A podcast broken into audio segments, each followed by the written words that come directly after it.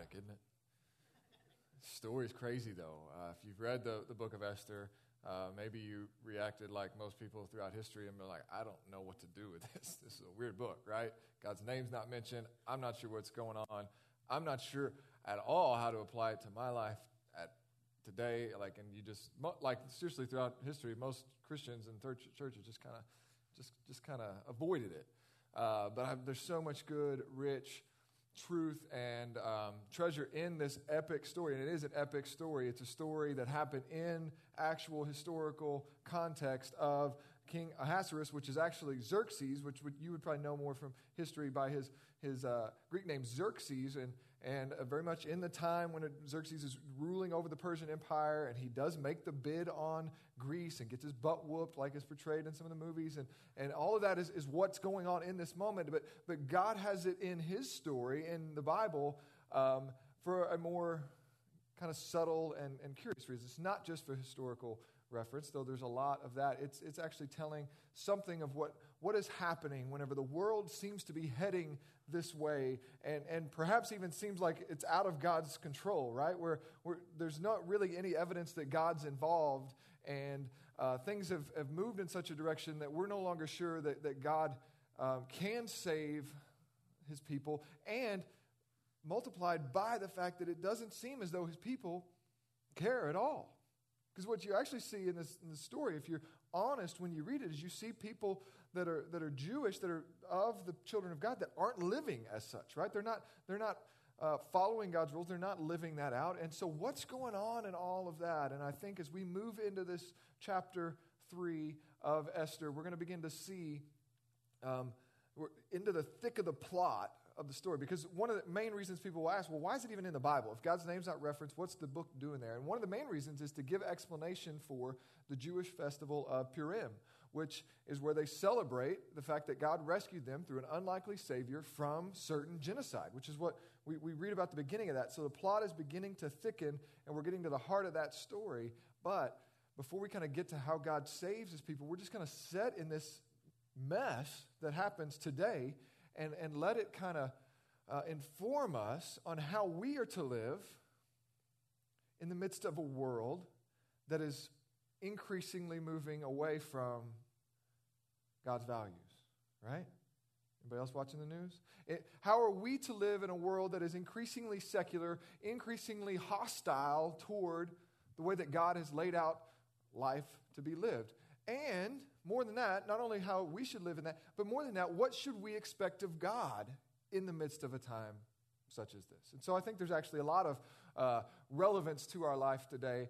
Um, and so that's, that's why we're in the book of Esther. And that's what we're going to look at today. So a couple weeks ago, we talked about um, how really there's these people, these characters in the story um, who were in the city of Susa um, that, that, they didn't belong there, right? That they were actually supposed to be back in Jerusalem because though they had been carried off into captivity and into exile, uh, they, that had lasted several years and that was God's doing. They had disobeyed, and so God allowed them to be conquered by uh, King Nebuchadnezzar and the Babylonian Empire, and, and that was punishment for, for them not obeying God's commands. But years later, King Cyrus takes over that kingdom and actually allows them to uh, go back home. He says, You guys, you don't have to stay here. You can go back to Jerusalem. In fact, he blesses them with uh, material to rebuild their city. And he said, You can go worship. You're still going to be part of the empire, but you can go do your own thing.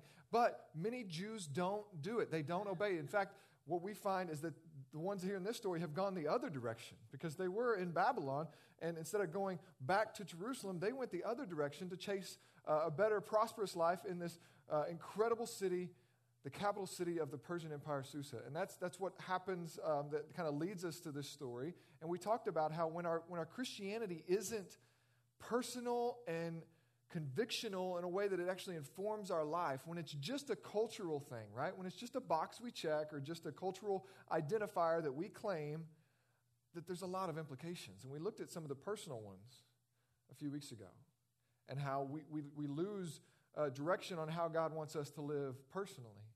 But in today's story, we're going to actually look at when that is the case and when that's how God's people are, are, living, not in really in regard to how God's called us to live, not in desiring to be in His presence. Because you see, it's not like today, like God is present with us wherever we go. If we belong to Him, His Spirit dwells in us and He is there, right? In this day, that's not true. The Holy Spirit, Jesus hasn't made pardon for sins and forgiven us so that we can have communion with the, with the, with the Godhead like that and the Holy Spirit can dwell. That's not happened yet. And so God's people are literally supposed to be in Jerusalem where God's Spirit dwells in the temple and they come to be with Him. These people aren't concerned about that. They've gone the other direction. They're not concerned about their God being in Jerusalem in the temple. Instead, they're just chasing their prosperous life. And so that's what's going on. And there's implications, not just personally, but we're going to see nationally for when that happens. And so uh, today's story is going to lead us in, in that direction of, of the implications of cultural Christianity and how it eventually will take its toll and what we can expect from God or, or what we cannot expect from God is probably a better answer because we don't always know, but we think we do, and that's what gets us into some trouble. So, let's just walk back through this. It's kind of a confusing story in a lot of ways. So, we're going to start back in, in um, verse 1 of chapter 3 and, um, and just kind of walk through this. And it says, After these things, King Ahasuerus, which is Xerxes, if you haven't been here, that is, we're going to call him Xerxes because it's easier to say and more commonly known, but it's the same guy. After these things, uh, King Ahasuerus promoted Haman the Agagite, um, the son of Hammedatha. Just say it, nobody else knows how to either. So, advance, and advanced him and set his throne above all the officials who were with him. Now, uh, we won't talk about this today. We're going to come back to this, but if you read, we didn't cover uh, the end of 2, 19 through uh, 23, and it tells a story about Mordecai saving the king from a plot to kill him. Um, and so there's some interesting parallels there where Mordecai saves the king, and the king it just kind of moves on and doesn't really think Mordecai doesn't do anything for him. And so the fact that someone else is getting promoted is a bit curious in the story, but we'll look at that in the coming weeks. But that's the things that, uh, you know, this is referring to when it says after these things. So Esther has been made the king through a real debacle of uh, social um, reality TV stuff that you, you missed if you weren't here. Uh, Esther's been made king. Mordecai saves the king. And then king promotes this other guy, Haman the Agagite. Now, the Jews would have recognized the Agagites because it's an ancient enemy of the Jewish people, and we'll get to that in just a minute. So he gives him his own throne. He's kind of his number two. He gives him his own throne, puts him above all the other officials who were with him. He is kind of a mini king of sorts, and all the king's servants who were at the king's gate bowed down and paid homage to Haman, for the king had so commanded concerning him. But Mordecai, and Mordecai is a Jew that's not supposed to be in the city, but he is, and, and he's there. Mordecai did not bow down or pay homage.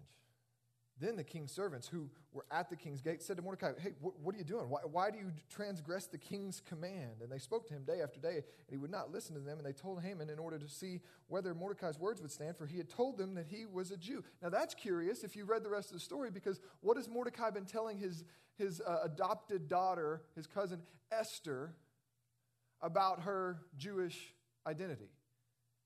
He's been telling her not to tell, right? To conceal that, not, not to let it be known that she's a Jew. And, and so he's sort of been hiding his Jewish heritage. And then all of a sudden, at this point, he, he, he throws that card out there. And so there's, there's some curiosity uh, about just even that fact that he tells them at this point. And when Haman saw that Mordecai did not bow down or pay homage to him in verse 5, Haman was filled with fury, but he disdained to lay hands on Mordecai alone.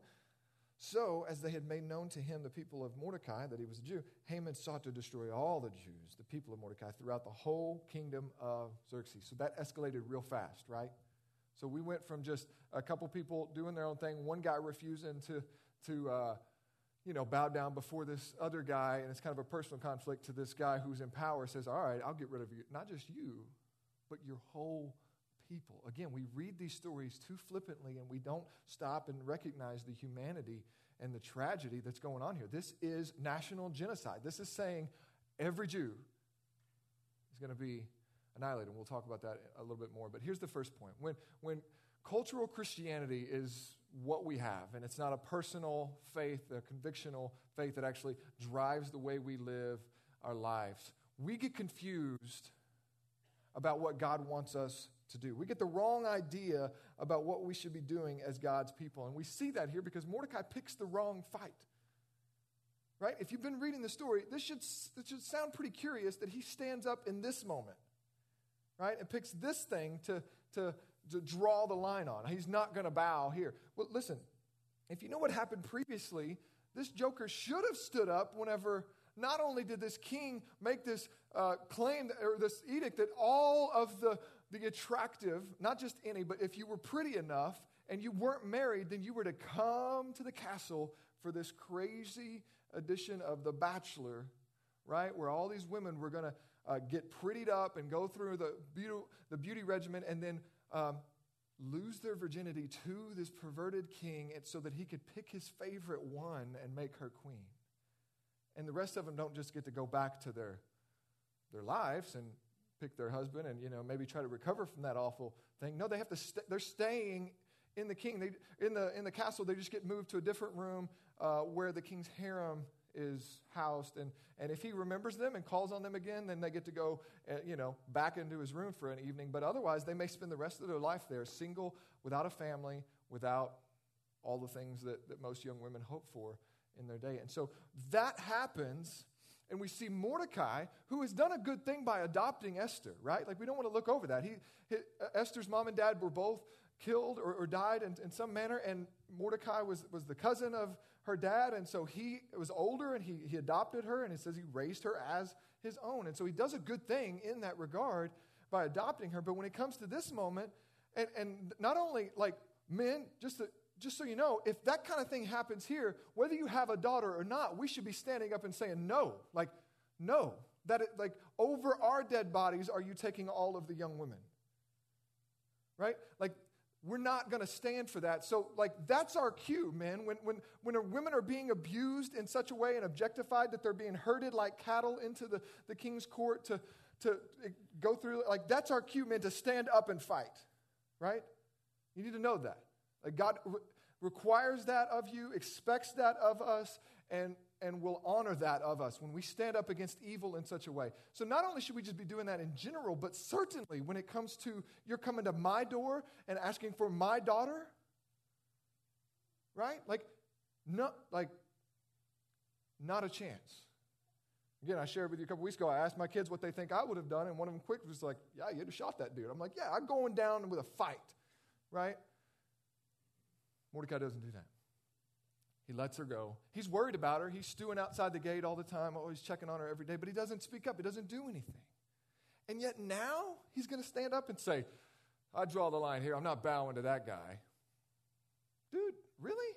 It's a curious place to draw the line. Like, we should be kind of staggered by that. Now, a lot of people are going to spiritualize this and say, well, Mordecai, you know, as a Jew, wasn't going to bow down and worship anybody else. Listen, this is not about worship. In this day and age, in this culture, this is, this is not a worship moment for him. Like, um, it, it, was just like, it was kind of like saluting your superiors in the military. It was just a, a, a cultural thing. And, and listen, we have all kinds of instances where other people in the Bible bowed down to other people, and it was never indicted or implicated that they were worshiping anybody.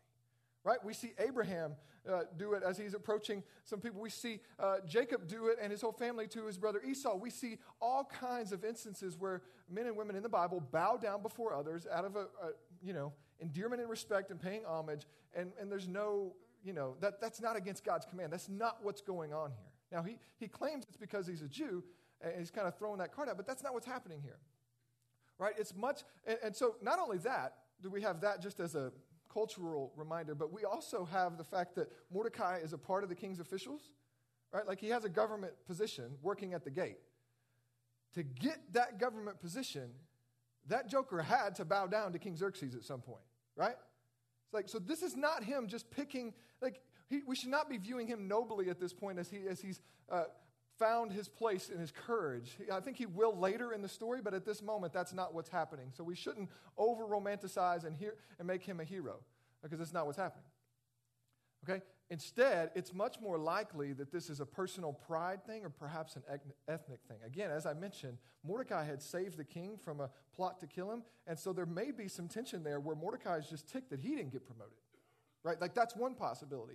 But what's also more likely, and, and maybe it's a combination of, is that there's this like ethnic issue between the Jews and the Agagites, where the Agagites have kind of always been trying to uh, take out God's people, but then there's a personal familial issue here. The book of Esther, again, God's name is not mentioned specifically, but there's all kinds of clues. It's brilliantly written in a way to kind of invite us in to look at the activity of God. And one of the things we learned earlier in the book is that Mordecai is a descendant of Saul, King Saul.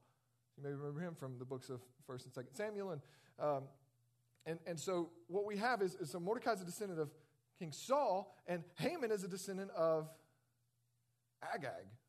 Weird name, right? But what, what we have is a story back in uh, earlier in the Old Testament where g- these people have always been trying to attack and, and take, you know, take on God's people. And God told Saul, hey, you're going in, like, take them all out and kill them all. Get rid of the whole community of Agagites. Don't, don't, don't take their plunder, don't take them prisoner, just get rid of them because they are an enemy to what I'm trying to do. They are being judged for their sin, right?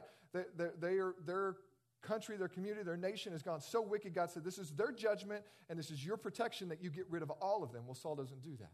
He doesn't kill them all. In fact, he lets the king live, he takes some of their goods, and he disobeys God. Now, we see Samuel come in later as the prophet and take care of that mess. You might want to read that story later. It's a good one. Just Google that and find that in your Bible. We don't have time to talk about today. But what we have here is this family rivalry that dates back generations where, like, great, great, great, great, great grandpa to Haman was supposed to be killed by Mordecai's great, great, great, great grandpa Saul, and it doesn't happen. So, there's, so this is probably much more what's happening here in this moment is, is a, a personal pride issue, an ethnic battle of I, I refuse to bow down to this guy. I'm not giving that. I, I will not bow to that joker. He doesn't deserve to be in that spot, and he's been an enemy of my people for years. I'm not, I'm not giving him respect.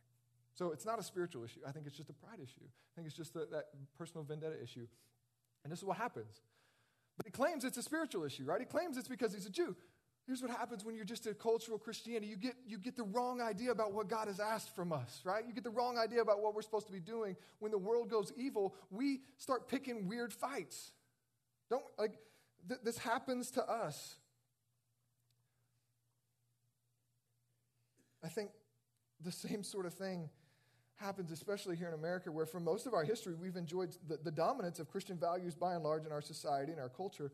And, and, we get comfortable because it's kind of a Christian nation and we're just used to that. So we get comfortable with, with lots of things personally and corporately, and we get comfortable with sin, right? We begin to tolerate things that, you know, we know that God's against it, but maybe it's not that big a deal. And more or less, things are, are moral, and we just kind of uh, let our guard down and we begin to just be unaffected and comfortable. But then something happens and we take up arms because, well, they're not going to pass that law or they're not going to take that right from me. And, and we're a Christian country and they're ruining it. And we, we have these weird like stances that get taken that, doesn't, that don't necessarily make sense. And I'll give you one example. I, I think one example of it is, and you got to hear me out, don't get the wrong idea, but one example I think of this is whenever they took the Ten Commandments and prayer out of schools. We had this rising up of all of a sudden we're a Christian country and we're proud of that, and you're not going to take that out of our schools, and they're trying to ruin our country. And listen, I'm not saying it's wrong that we should, like, we should have been concerned by that. We should have, uh, you know, like, speak up. And, and but, but do, let me just ask you this.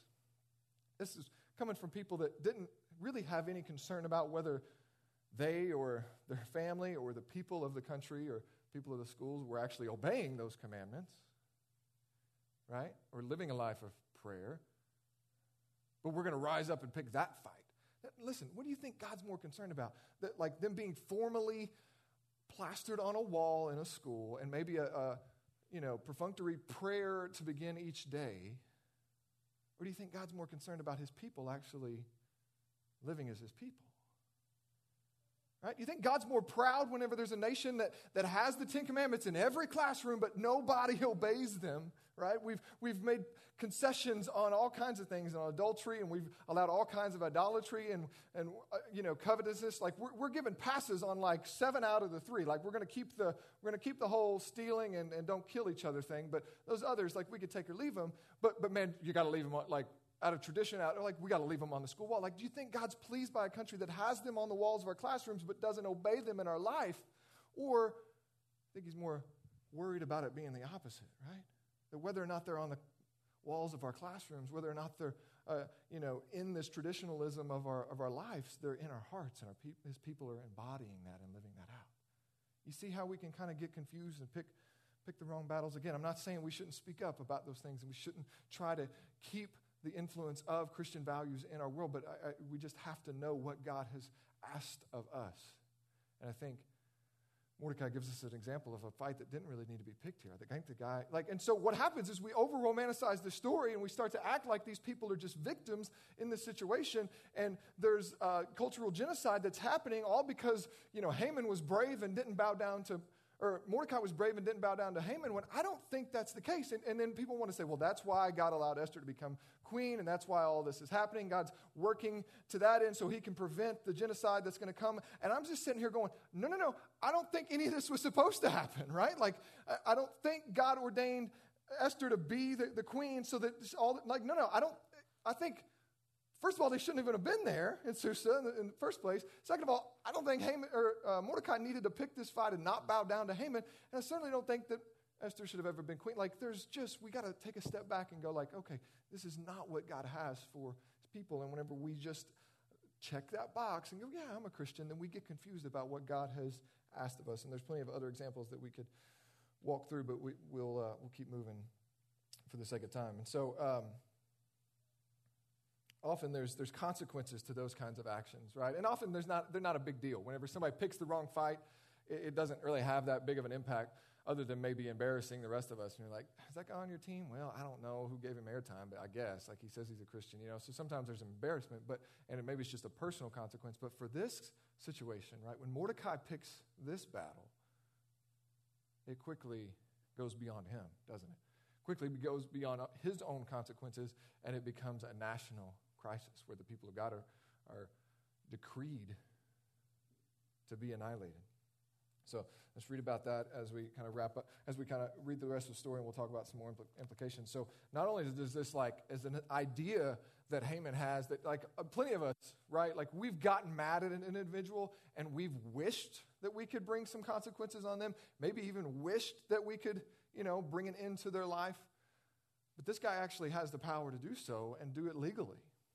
Right? This guy's just been made the, the number two in command of the Persian Empire and ruling the known world. Like, so he's able to make this happen, and he's clever the way that he goes about it. He's a coward. He doesn't want to just handle Mordecai one on one. He wants to, uh, you know, punish his whole people. But he's a coward, but he's brilliant. I want you to listen to the way that he brings this about.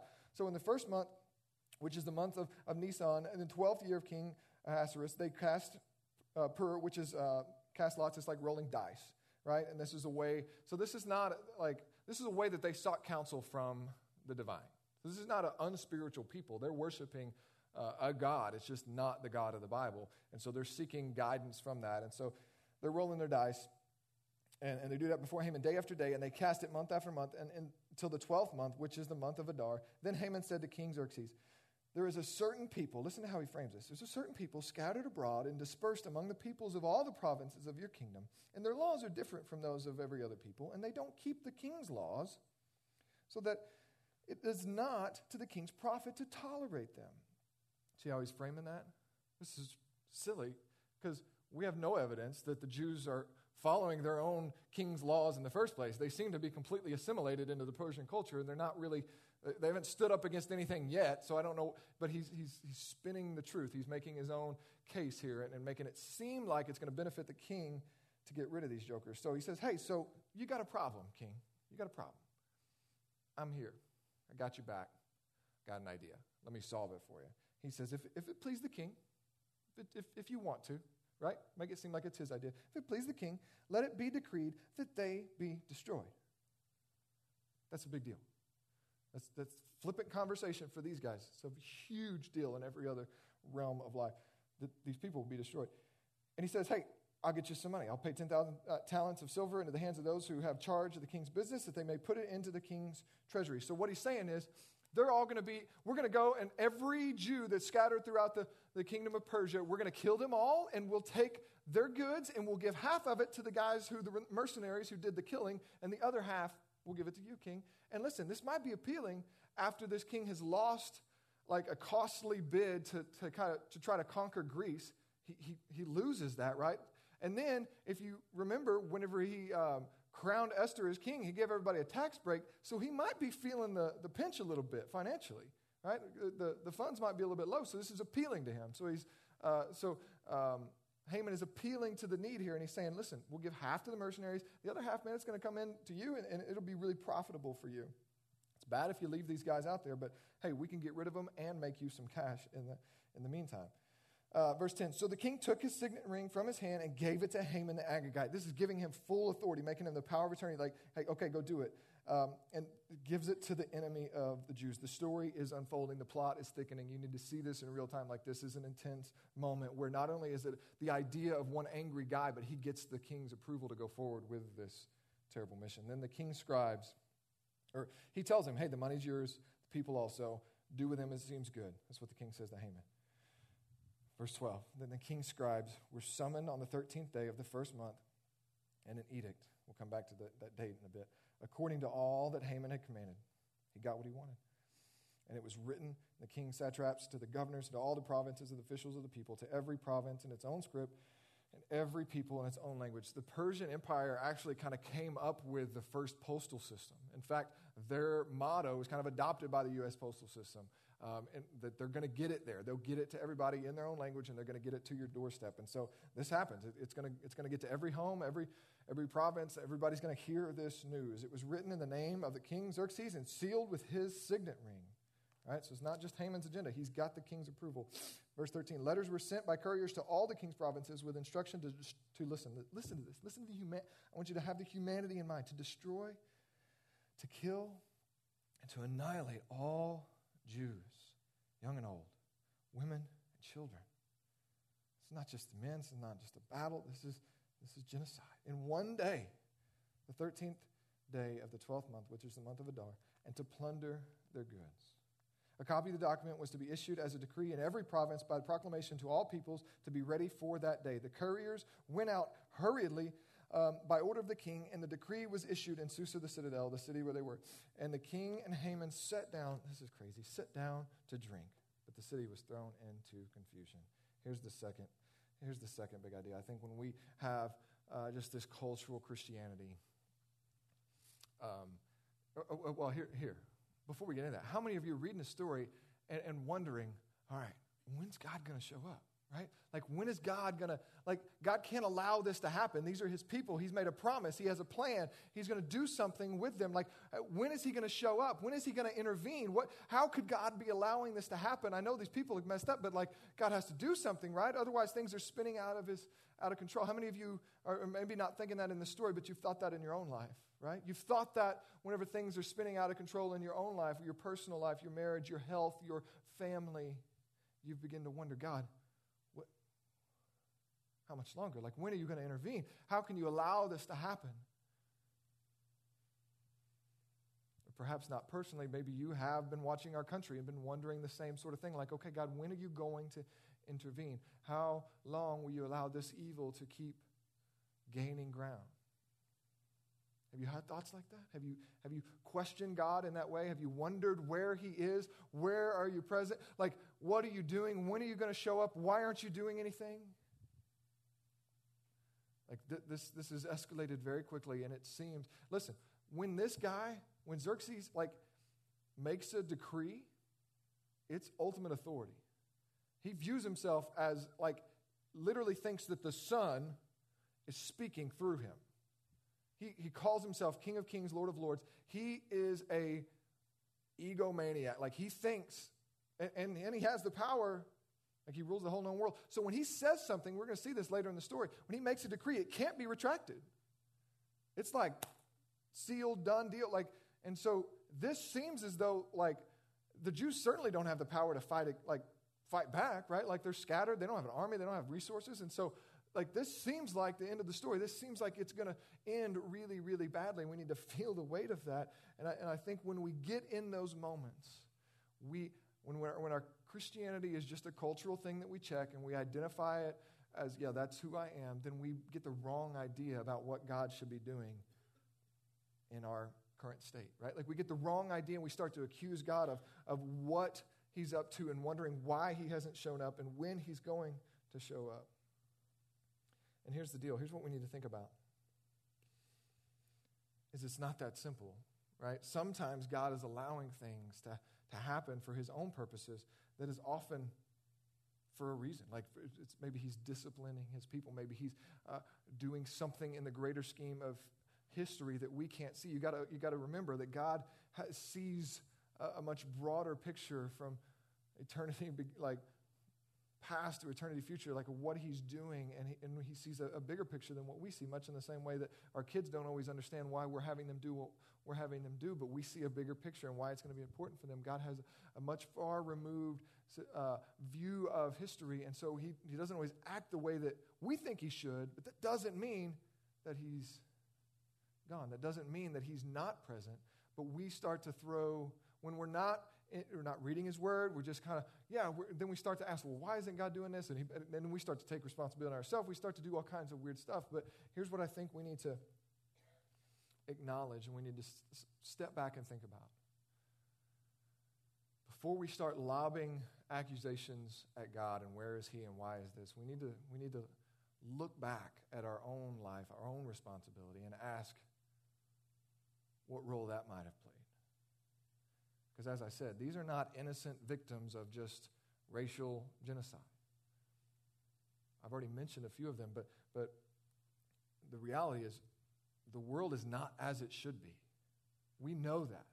We don't pretend, like Christians shouldn't pretend that things are better than they are and, and, and ignore the calamities and the tragedy and the suffering of our world. Like we actually have a worldview that gives explanation for that, and we know that the things aren't as they should be, but that's not on God, that's on us, right? Like that's as a result of our sin, not of God's you know, impotence or his lack of concern for the world. That's we have created those things, both you know, generally as, as the effect of sin in our in the world, and then a lot of times personally, what is going on in our life is a result of our own sin, our own uh, you know, disobeying God. And so we have to take a step back and, and just so just to look at this story, just to run through a, a quick list of things.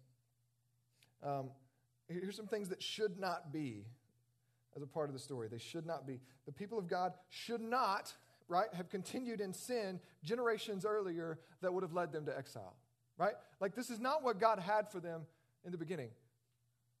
Right? And we could carry that all the way back to Genesis 1 and 2. If you really want to see what God had, it was, it was that when it was good, it was undefiled.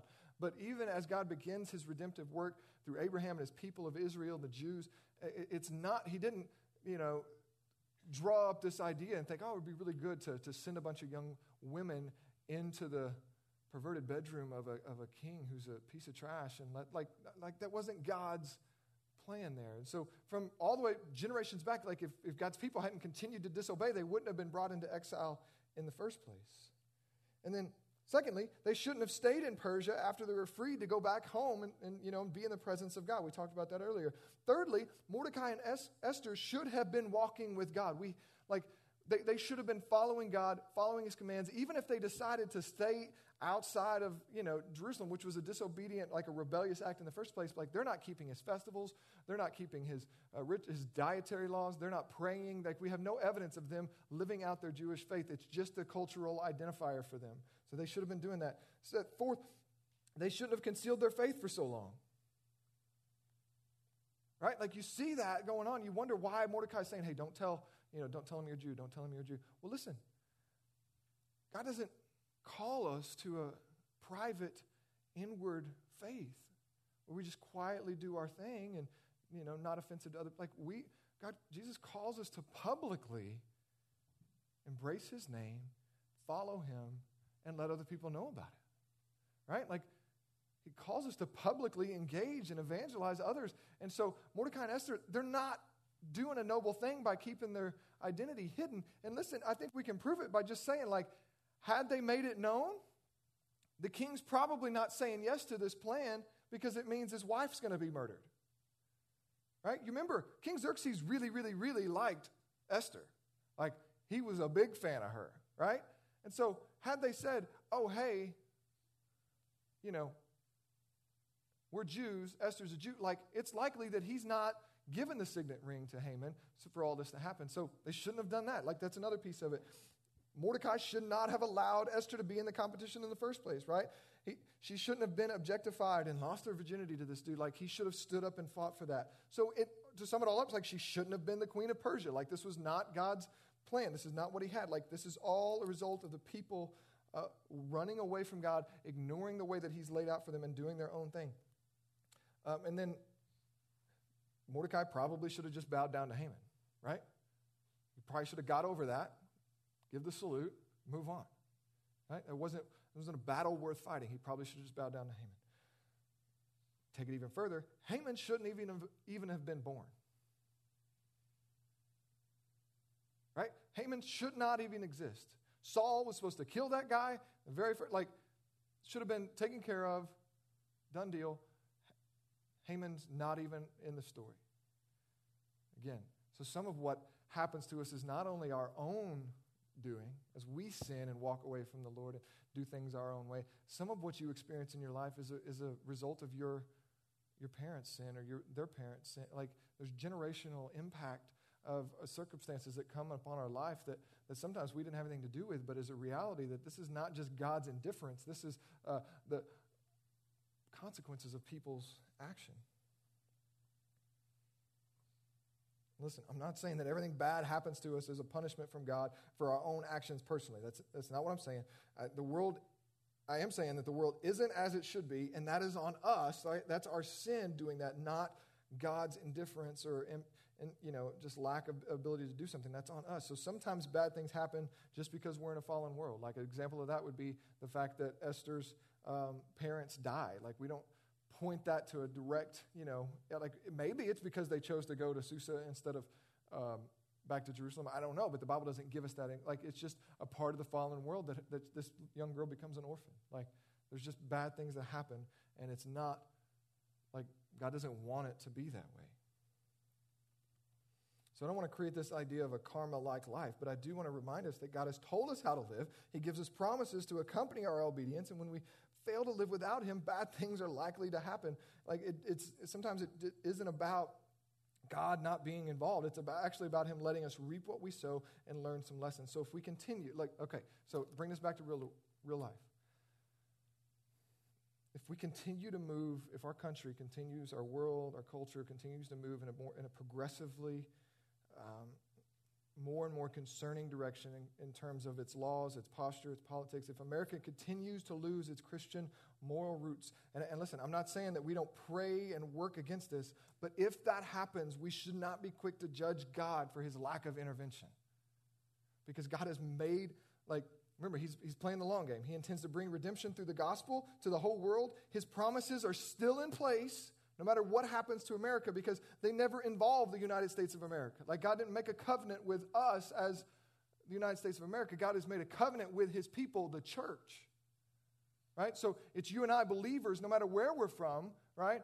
China, India, Indonesia, America. Like God's made a covenant with his church. He's saying that my church will not be overtaken. The, gates of hell will not prevail against my church right? And so we need to understand that if our country continues to slip in that direction, we shouldn't sit back and cast blame on God and wonder where He is and what He's like, why He hasn't done something. Instead, we should probably turn our ear and go, okay, God, what, what are you doing here and what would you have me do in this moment?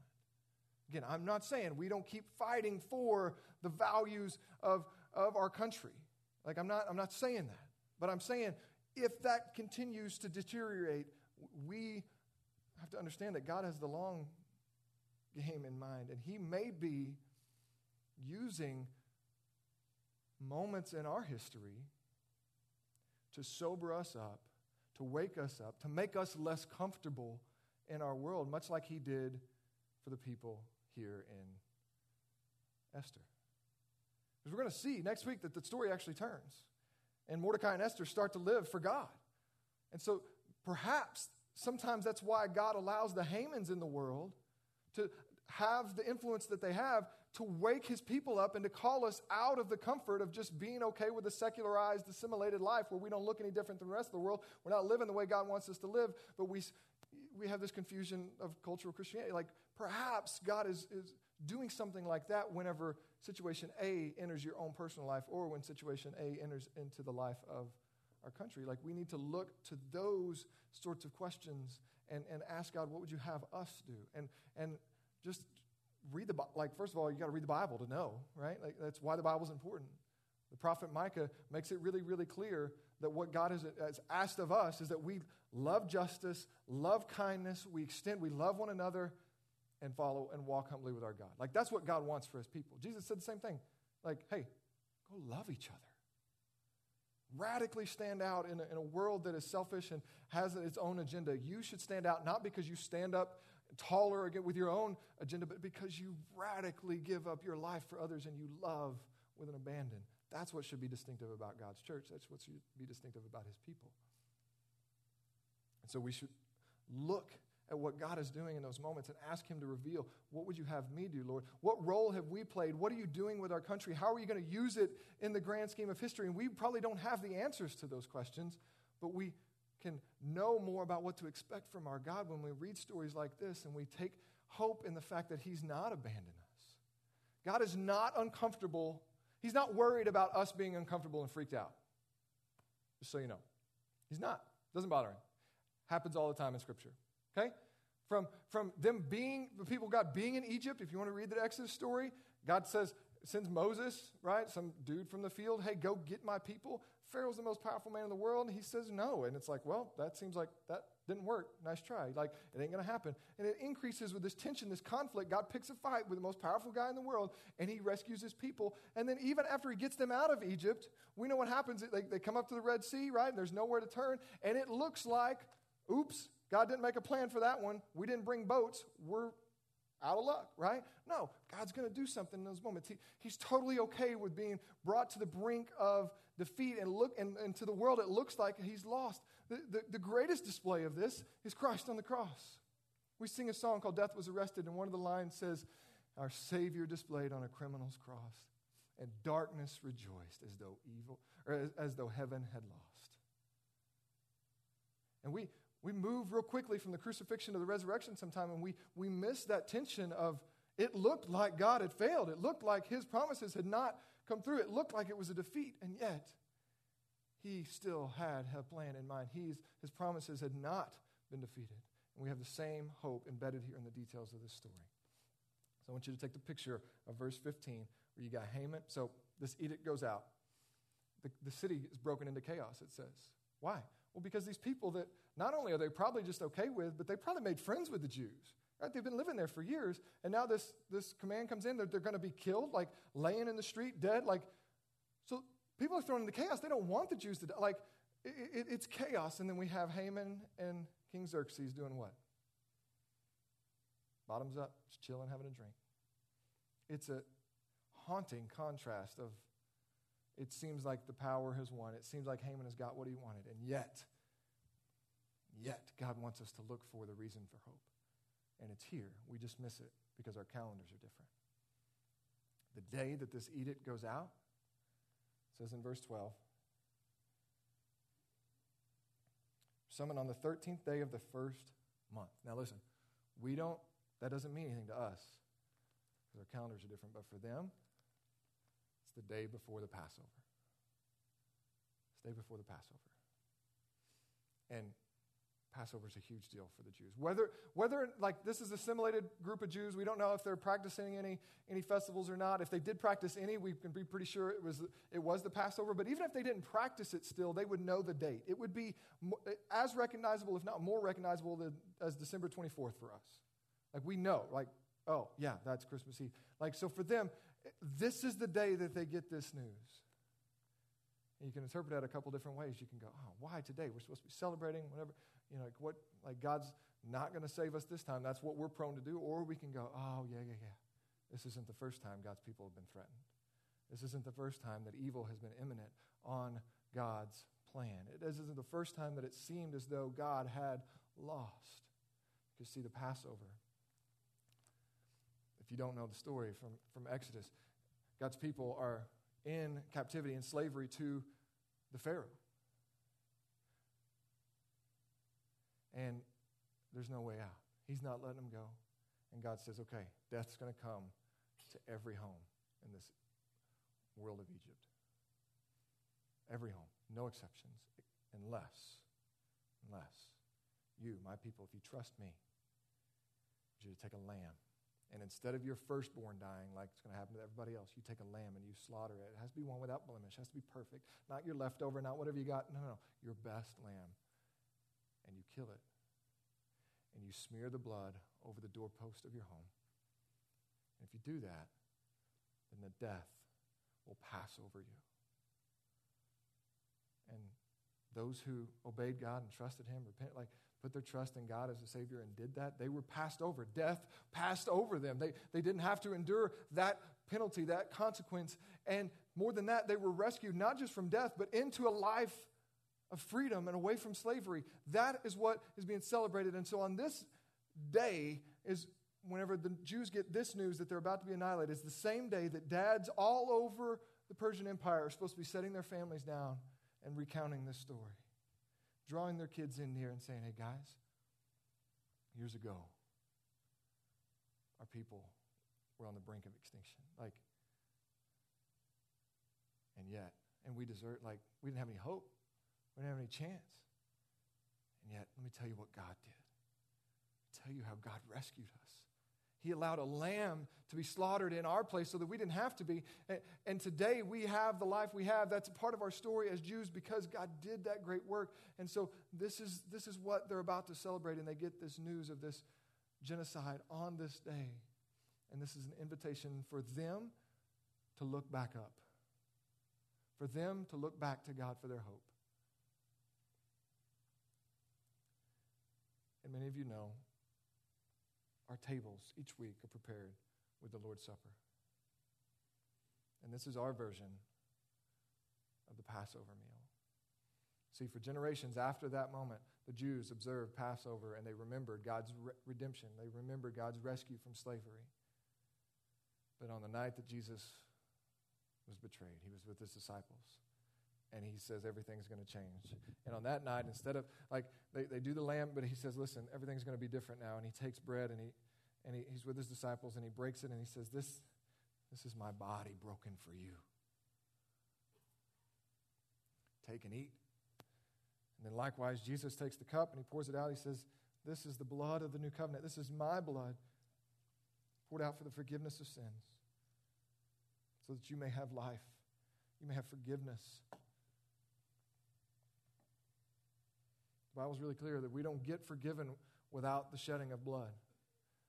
The Bible's really clear that our sin requires our death, but Jesus says, No, no, I'm going to make a way. I'm going to be your substitute.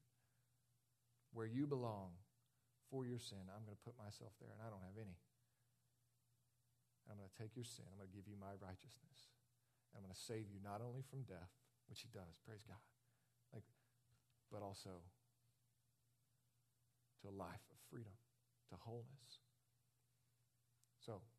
In our world, as it's moving, the direction it's moving, in your life as it's going, the direction it's going, there's times where it will feel hopeless. There's times where you're going to feel like you've made too big of a mess of your life. Maybe that's you today, and you're, you're sitting here and you're going, listen, I'm in deep, right? And maybe that's gambling, maybe that's sexual sin, maybe that's addiction, maybe that's just life. Maybe you haven't talked to your family, you haven't been with your wife. Like, I don't know what the details are, but maybe you're here and you're going, I'm in really, really deep and I don't know how to get out and I don't think I can. Listen, this stands here. Jesus gave us this meal, and He told us to take it when we were together as a reminder that there's no hole too deep, there's no sin too bad, there's no bondage too strong that Jesus can't rescue you from that. That Jesus didn't just die so you could get out of hell whenever you die here and get your ticket punched to heaven. And He did that. Praise God. We have great hope in that. But He also died so that we could have freedom from sin here in this life today. So we need to be reminded, like these people, that a lot of times it's our own mess. It's our own decisions. It's our own sin. It's our own choices that got us where we are. And yet, Romans 5 8. The truth is that Jesus didn't love us because we got it figured out. He didn't die for us because we finally earned it. No, what does it say? That while we were still sinners, while we were yet sinners, rebelling, rebelling, running away from God, Christ died for us. That's the hope of the gospel. That's the good news. Salvation And, and that's the hope that we have when our lives are dark, when things are pressing in. Even if our country turns against us and we experience the same kind of persecution on a, on a scale like we see here, even if that's in our future, we can hold fast to the hope that God's promises will not be thwarted, that He will win the day, that we do have hope beyond our circumstances, and they rest in Jesus being the King, in Jesus being the Savior, not in us doing good, not in us overcoming our mess but Jesus overcoming it for us. Amen? I'm going to pray and we're going to celebrate by taking the Lord's Supper. We should celebrate, right? We should sing as though it's true. We should worship as though it is true because it is. God, we are grateful for your great hope. Throughout history, your, your ways have not been always clear to us, but they've always been victorious. And you have refused to be defeated. You've refused to give up on your covenant, no matter how bad we make a mess of it. And we thank you for that. And I pray that that truth would roll into each of our hearts this morning and we would be able to rejoice once more that Jesus is our Savior. That no matter what we've done, no matter what's on our heart, no matter how life has crushed us or we've made a mess, Jesus stands ready to bring forgiveness bring hope, bring new life, new birth. Bring that to life here today. We ask it in Jesus' name. Amen.